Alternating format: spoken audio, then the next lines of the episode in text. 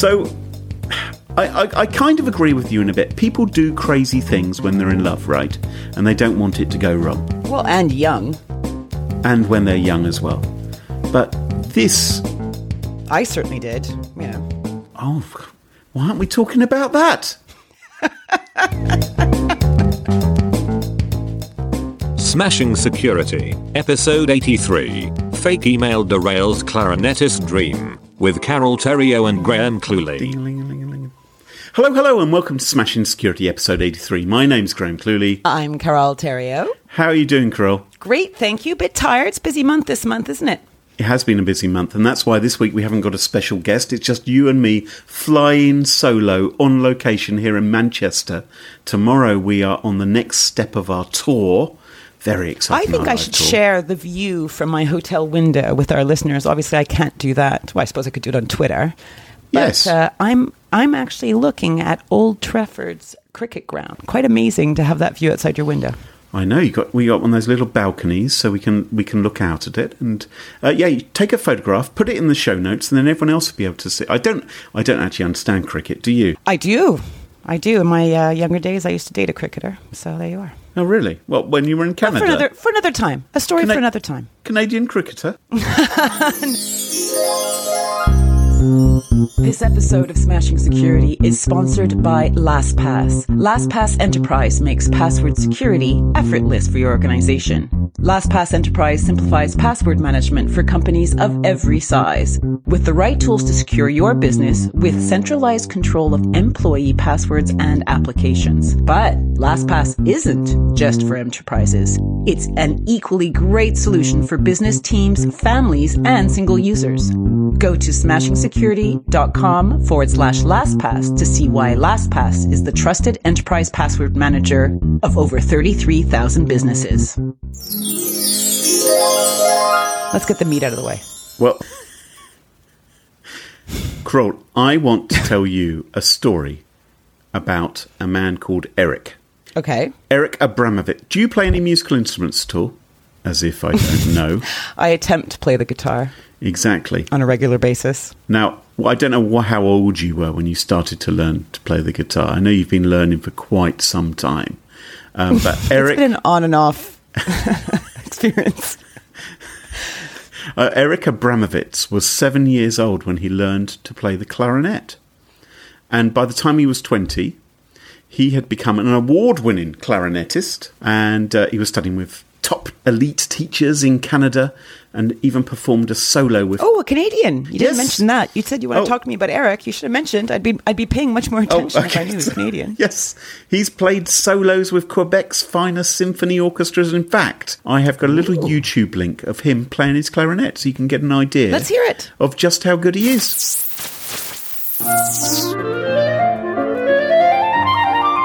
Oh my god. He's amazing. He's amazing. He, he clearly knows how to toot a clarinet, right? Not not I do bad love at the all. clarinet, actually. I love that sound. Yeah, it's, It's pretty almost good. as good as the oboe. Mm-hmm. So pretty impressive, I think you'd agree. And by the age of 20, you would imagine that he had a glittering musical future awaiting him. Now, he was studying at McGill University. Ooh, Yeah, yes. a good, Good Canadian university. One one of the best, Carol, or not? Oh yeah, I uh, wish I'd gone to McGill. Actually, I got in and ended up going somewhere else. Well, he wanted to go to the world famous Colburn Conservatory of Music in Los Angeles. Uh, I don't know as well as the conservatory whether they also have a dining room and an orangery.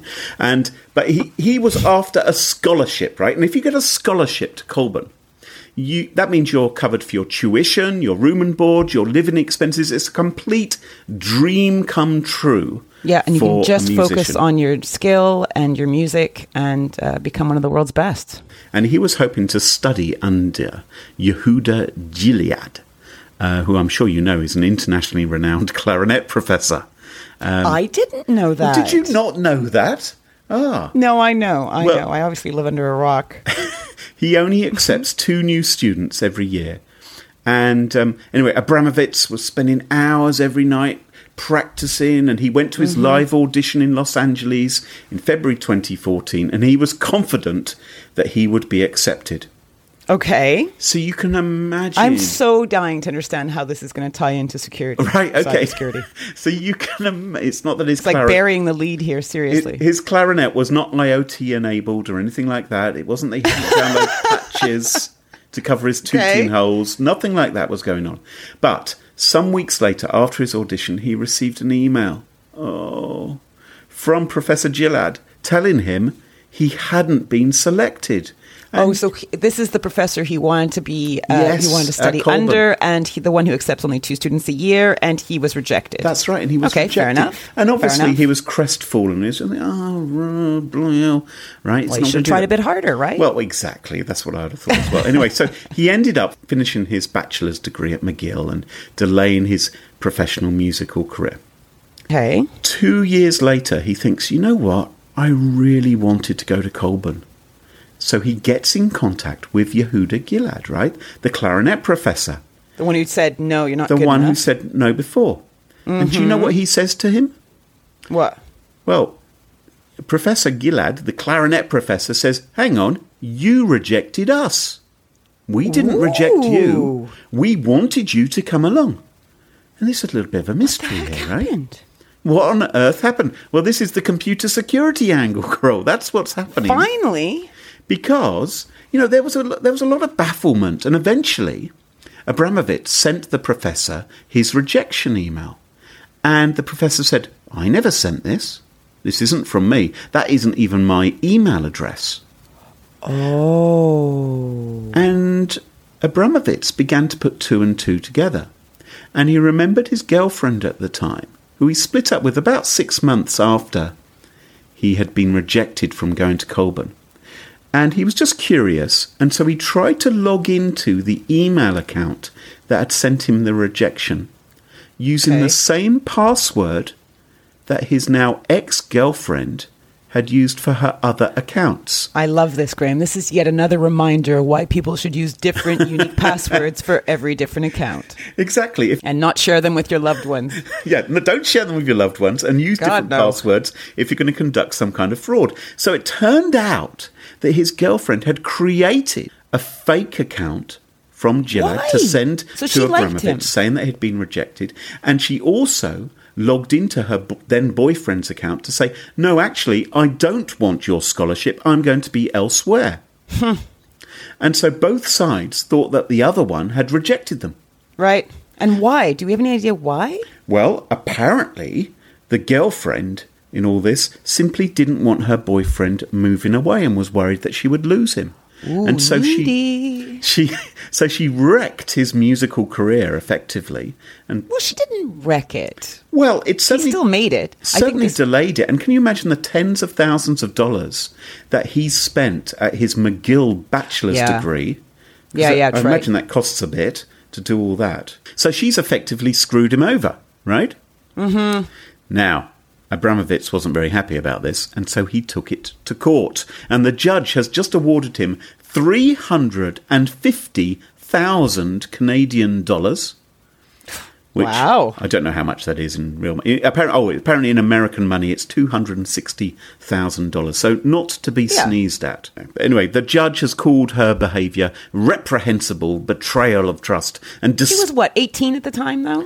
Well, he was about 20, 21, something like that. Right. like so that. she's around the same age. So a kid. yes, but Seems like a pretty big. I mean, I understand. I understand what you're saying, but it seems like an unfortunate. Uh, you're going to stick up for her, are you? You're going to stick up for her. No, I just think that I think what I would say is if you get a rejection letter in this case, um, I think you should call them up and verify. I think that's what this is telling me to do. I I've don't received like what this I hear. reject- just validate that that's exactly the message that I. I've received this rejection from. I just want to be sure that you really have rejected me. I just find it implausible. No, you might be able to say, "I just like to know have more information why you rejected me." For example, you could, you know, be a little bit more uh, gentle, gentle approach. A little bit more gentle. Well, there has been. He's um, never going to see that money anyway, unless she's loaded. Exactly. Well, here's the interesting thing, right? Although she's now been told, or he's been awarded 350,000 Canadian dollars, she has scarpered. Nobody knows where she is. No one knows how to get in contact with her. They split up six months after the whole email incident anyway. And she's defriended him, blocked him on Facebook, which is, of course, the ultimate way of going dark, isn't it, on the internet? Yeah, except now she has all the Canadian authorities, um, you know, having her name in a database of someone who didn't show up. So the Canadian Mounties right now are, are on her trail with their jodhpurs trying to catch her. So there you go. So I, I, I kind of agree with you in a bit. People do crazy things when they're in love, right? And they don't want it to go wrong. Well, and young. And when they're young as well. But I certainly did, Is, you know. Oh, why aren't we talking about that? Let's forget this one. Let's talk about you, Carol.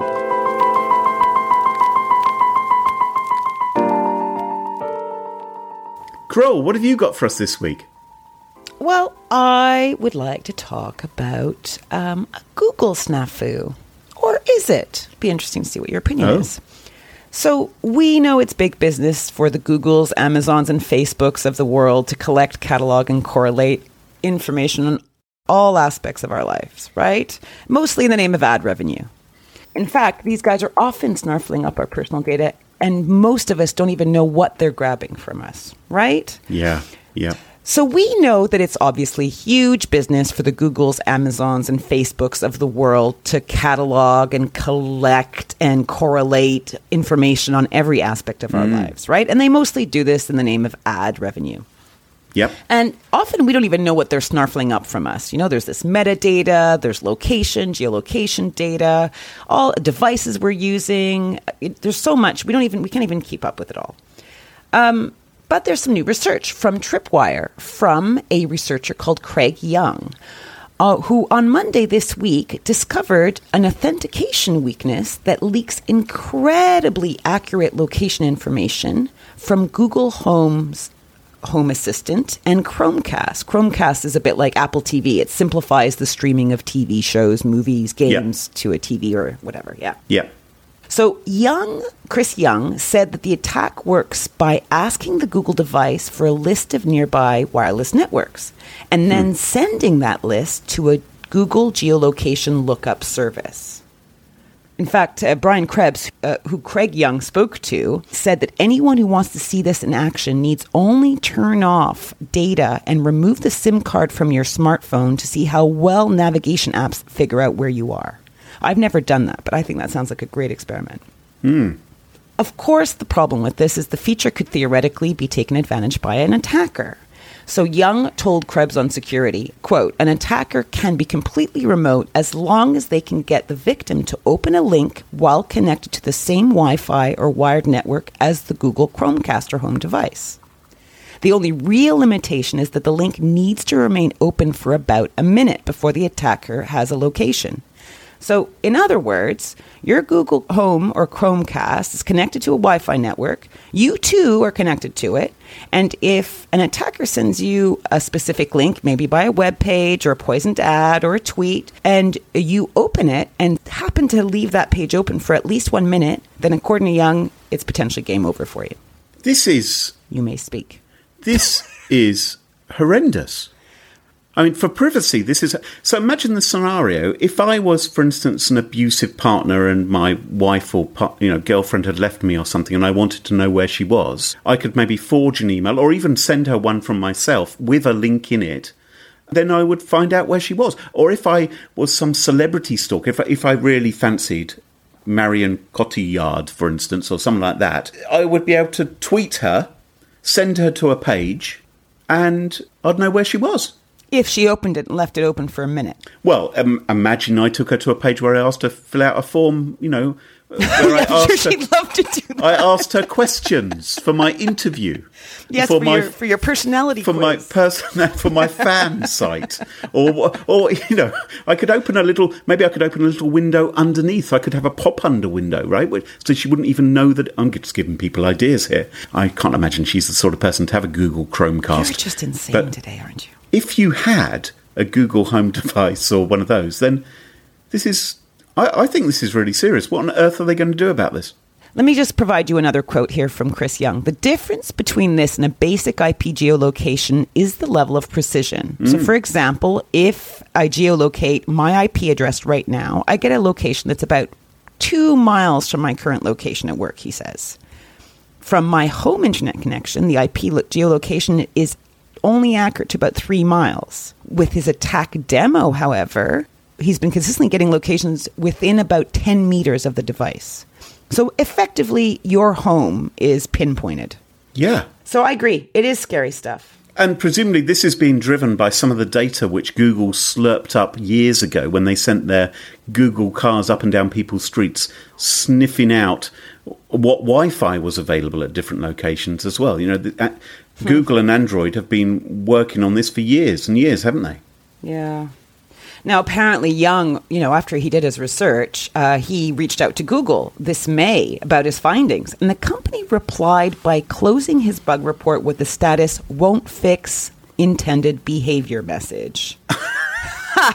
so, um, so Oh, no one can be surprised that uh, Mr. Chris Young decided to contact Krebs from Krebs on Security, and apparently, as soon as he did so, Google changed its tune, saying it planned to ship an update to address the privacy leak in both devices. That's Chromecast and Google Home, and currently the update is scheduled for release in mid-July. So that's about a month from now. The power of the media when an organization doesn't listen to you when you explain there's a privacy vulnerability, go to the press, go to someone like Krebs or the Register or Ars Technica, and then they will begin to prick up their ears and take notice and hopefully fix it. So we, we all have to wait now. So if you've got one of these Google Home devices or this Google Chromecast in your house, you've got to wait for your update now, I suppose, which will be automatically pushed out. Yeah, turn it off, put it out in the garage. Stamp on it. In fact, put it in the bin until Google gets in touch with you. Feed it to Um, the dog. I mean, everyone knows my opinion on these at the moment remains don't just just don't have one of these in your home. I, you know the thing that annoys me most about these things. I was at a friend's house recently who had uh, some uh, Echo, which is it works in the same way presumably. Yeah. But they're sitting there on their couch, about ten feet from the device, and going. "Alexa, Uh, turn down, but you know they're screaming at it, and it never understands cr- properly, and it becomes it really ruins the, the mood for me.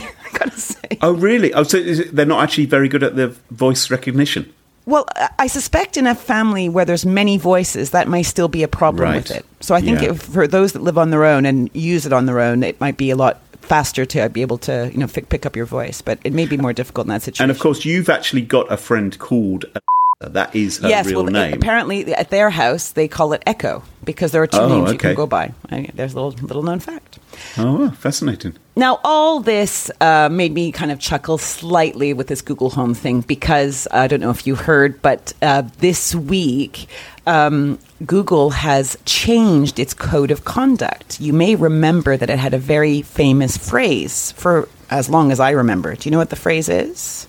Um, file not found. I don't know. Error four oh. What? No, what? Don't be evil. Don't be evil. Don't be Absolutely. evil. They've Don't always had evil. "Don't be evil." It turned out I had to do a little look, but it, it turned out that it's been in use since 2000. Ah, bless them. However, the phrase was removed sometime in April or May, according to Wayback Machine, says Gizmodo. So they Oh. removed it from their code of conduct. So that's that's a little concerning, I think. So they quietly, they quietly rubbed it out. They quietly got rid of "Don't do evil." La la la la. Don't take a notice of this. Just get rid of this. This episode of Smashing Security is sponsored by LastPass. LastPass simplifies password management for companies of every size, but it isn't just for enterprises. It's equally a great solution for business teams, families, and single users. Learn more at smashingsecurity.com forward slash LastPass. And welcome back. Can you join us at our favourite part of the show? The part of the show that we like to call Pick of the Week. Of the week. Pick of the Week is the part of the show where everyone chooses something that they like. Could be a funny story, a book that they've read, a TV show, a movie, a record, a website, or an app, a podcast. Is this less getting longer? No, I'm trying to do it in the right order because of the person who didn't Oh, like yes, me yeah. say he thought it was Apple website. That's very kind. You know, he's revised his review. He's now given us five stars because we've we've at That's least very listened to it. exciting. Well done. The important thing, though, for everyone listening, is that pick of the week does not have to be security related necessarily. It should not be. definitely not be. Well, my pick of the week is a bit security related. And dare I say, Why do you It keep is- breaking your own rules? it is. Su- no, I said not necessarily. It, it, and dare I say, it's somewhat controversial. Now, Carol, I've put into our show notes here a link to a YouTube video which I would now like you to watch. Okay. Online passwords. There's just too many. And who can remember all those tricky combinations? So you stick them on your monitor or you hide them in a drawer. But not anymore. Introducing Password Minder, the personal logbook that takes the hassle out of passwords. this is Forget about ridiculous. sticky notes or scraps of paper because Password Minder has been specifically Is this for designed to real? organize and safely store It passwords. is for it real. looks like it's for real. It is for real. It is an infomercial selling a book which is for your passwords. And it has a very helpful A to Z and 0 to 9. so you can so you, you can quickly look up which website and which password that you need. And most handily of all, there is actually on the front of it a legend saying passwords. So you're not going to lose this book. Now, So it's kind of like a physical digital password manager without a lock. Yes, and without encryption, of course. Right. And not even invisible ink. Now, some people are going to wonder why am I talking about this infomercial? Well, the reason is this. Although uh, obviously we're big fans on the Smashing Security show of password managers, I would recommend them to everyone. I do occasionally come across certain people, certain members of society who even when they try to use a password manager somehow just don't get it. Maybe they aren't the most tech savvy people in the world. Yeah, it's not it's they're not very Luddite friendly yet, I don't think either. Well, it's just, I mean, some people literally have problems, you know, loading files and saving things and, you know, or writing Word documents. Some people are just simply browsing, right? And so a password manager may be a little bit tricky for them still. In those rare cases, I do think there is something to be said for doing what many of us would find completely absurd, which is It's not absurd. I, I would happily use one of those things and throw it into a safe. The only problem is if, you know, it'd have to be a fireproof safe because I guess that's the biggest worry you have at home. But otherwise, why not? I think the problem with keeping your passwords in a book are, like you said, fire and flood and those sort of natural disasters and things like that. You're obviously Also- not a road warrior either, right? Yeah, well, exactly. Are you going to take it out with you? In a travel safe? Because you know you're going to lose it in the back of a cab or on, you know. Exactly, So yeah. so it's it's definitely not for everyone. But if it helps just a few people use different passwords for different websites, then I think that is a win. And maybe they would go from something like this to a password manager, which I still believe for most people is the best solution. So it is rather heretical for us to be talking about this infomercial. The infomercial is lots of fun and it really is, as far as I can tell, utterly genuine. Anyway, that is why the password management book is my pick of the week. Well, it is controversial. Yeah, I like to be a bit racy sometimes, Carol. I've never seen you race in your life. I'm waiting for you to introduce mine. What have you got? So, my pick of the week is an episode from a podcast that needs really no introduction radio show turned podcast, NPR's This American Life. I know, like, they need advertising, right? I know. But episode number 647, episode title LaDonna, I just thought was awesome. So the whole episode revolves around a security guard named LaDonna Powell, and she ends up working at JFK for Allied Universal. This is like the largest security company in the States. All right. Now, LaDonna talks about what she experiences as she climbs the ranks, but also what she's subjected to and how she handles it. He's like, I'm a Russian badass. And he had the, it's like a baseball cap flipped backwards. Like, we're supposed to wear it forward with the, and he flipped it backwards and he opened his shirt and he was like, I'm a, I'm a Russian bad boy. You know, I'm a badass, right? And I was like, I have no idea who you are. Like, today's my first day. I don't know who this guy is. He's freaking me out already. After checking cargo vans and trucks for a while, the guy told LaDonna that he was going to be inside the security booth by himself for a bit. She should stay outside by herself and wait. Oh. Yeah, it, it's not. It's, it's it is kind of harrowing, but it's also I found it really moving and inspiring. Like really, Is this because she's a woman? Is is that what she's dealing with? Is, is there sexism or what's yeah. the? Well, I think so. I think there's sexism, there's racism, there's just like a lot of rampant ugly stuff going on. A lot of isms. Yeah, a lot of isms, but she ends up getting to the point where she can kind of speak indirectly to the CEO of Allied Universal at the end of the episode. And that is Okay. really worth it. That's the juicy bit. So I know our pick of the weeks aren't supposed to be serious and all that, but I just get it. And I think most women get it. And I think most men should listen to it. And I'm not trying to be all preachy, preachy. It's just good. Yeah. And you know, can I say, it was an episode of This American Life that actually got me into podcasting in the beginning. Oh. I was oh. trying to find the episode in their archives, and it was about this family that adopted, like, I think it was a, some kind of primate, and, it, and basically the primate grew up and got kind of bit older and a bit more violent. And it was anyway, it was it was but it was a harrowing episode and it was great. And I think that's what got me totally sucked in. So it's a great episode. Hat tip to this American Life, episode six four seven, LaDonna. Check it out. So your advice is listen to the podcast and don't adopt a chimpanzee. There you go.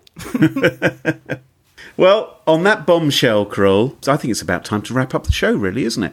It's just been a quick one this week because we are on tour. We'll be presenting in Manchester this week, and then next week I think we're off to Edinburgh. So uh, we look forward to seeing some listeners there as well. Why doesn't everybody just come over? Yeah, wouldn't that be fantastic? Just everyone, wherever you are in the world, come to the Smashing Security live show. Hey, maybe one day we will host a Smashing Security Day somewhere. Wouldn't that be cool? Oh, some, somewhere big like the Hollywood Bowl. It'd be like Smashy Smashy uh, Smashy Security Con. we have to have a cute con name. Are you, are you I know. If you want to follow us on Twitter, you can follow us at Smash In Security. No G, Twitter wouldn't allow us to have a G. And you can buy t-shirts and stickers and mugs and all sorts of merchandise like that at smashinsecurity.com slash store. And you can find past episodes at smashinsecurity.com as well. Until next time, cheerio. Bye-bye. Later, everybody.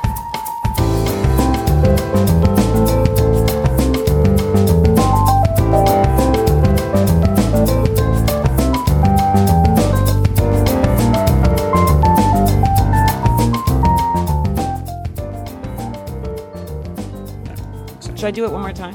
Yeah, and I'll, I'll shut the f- up this time. Please.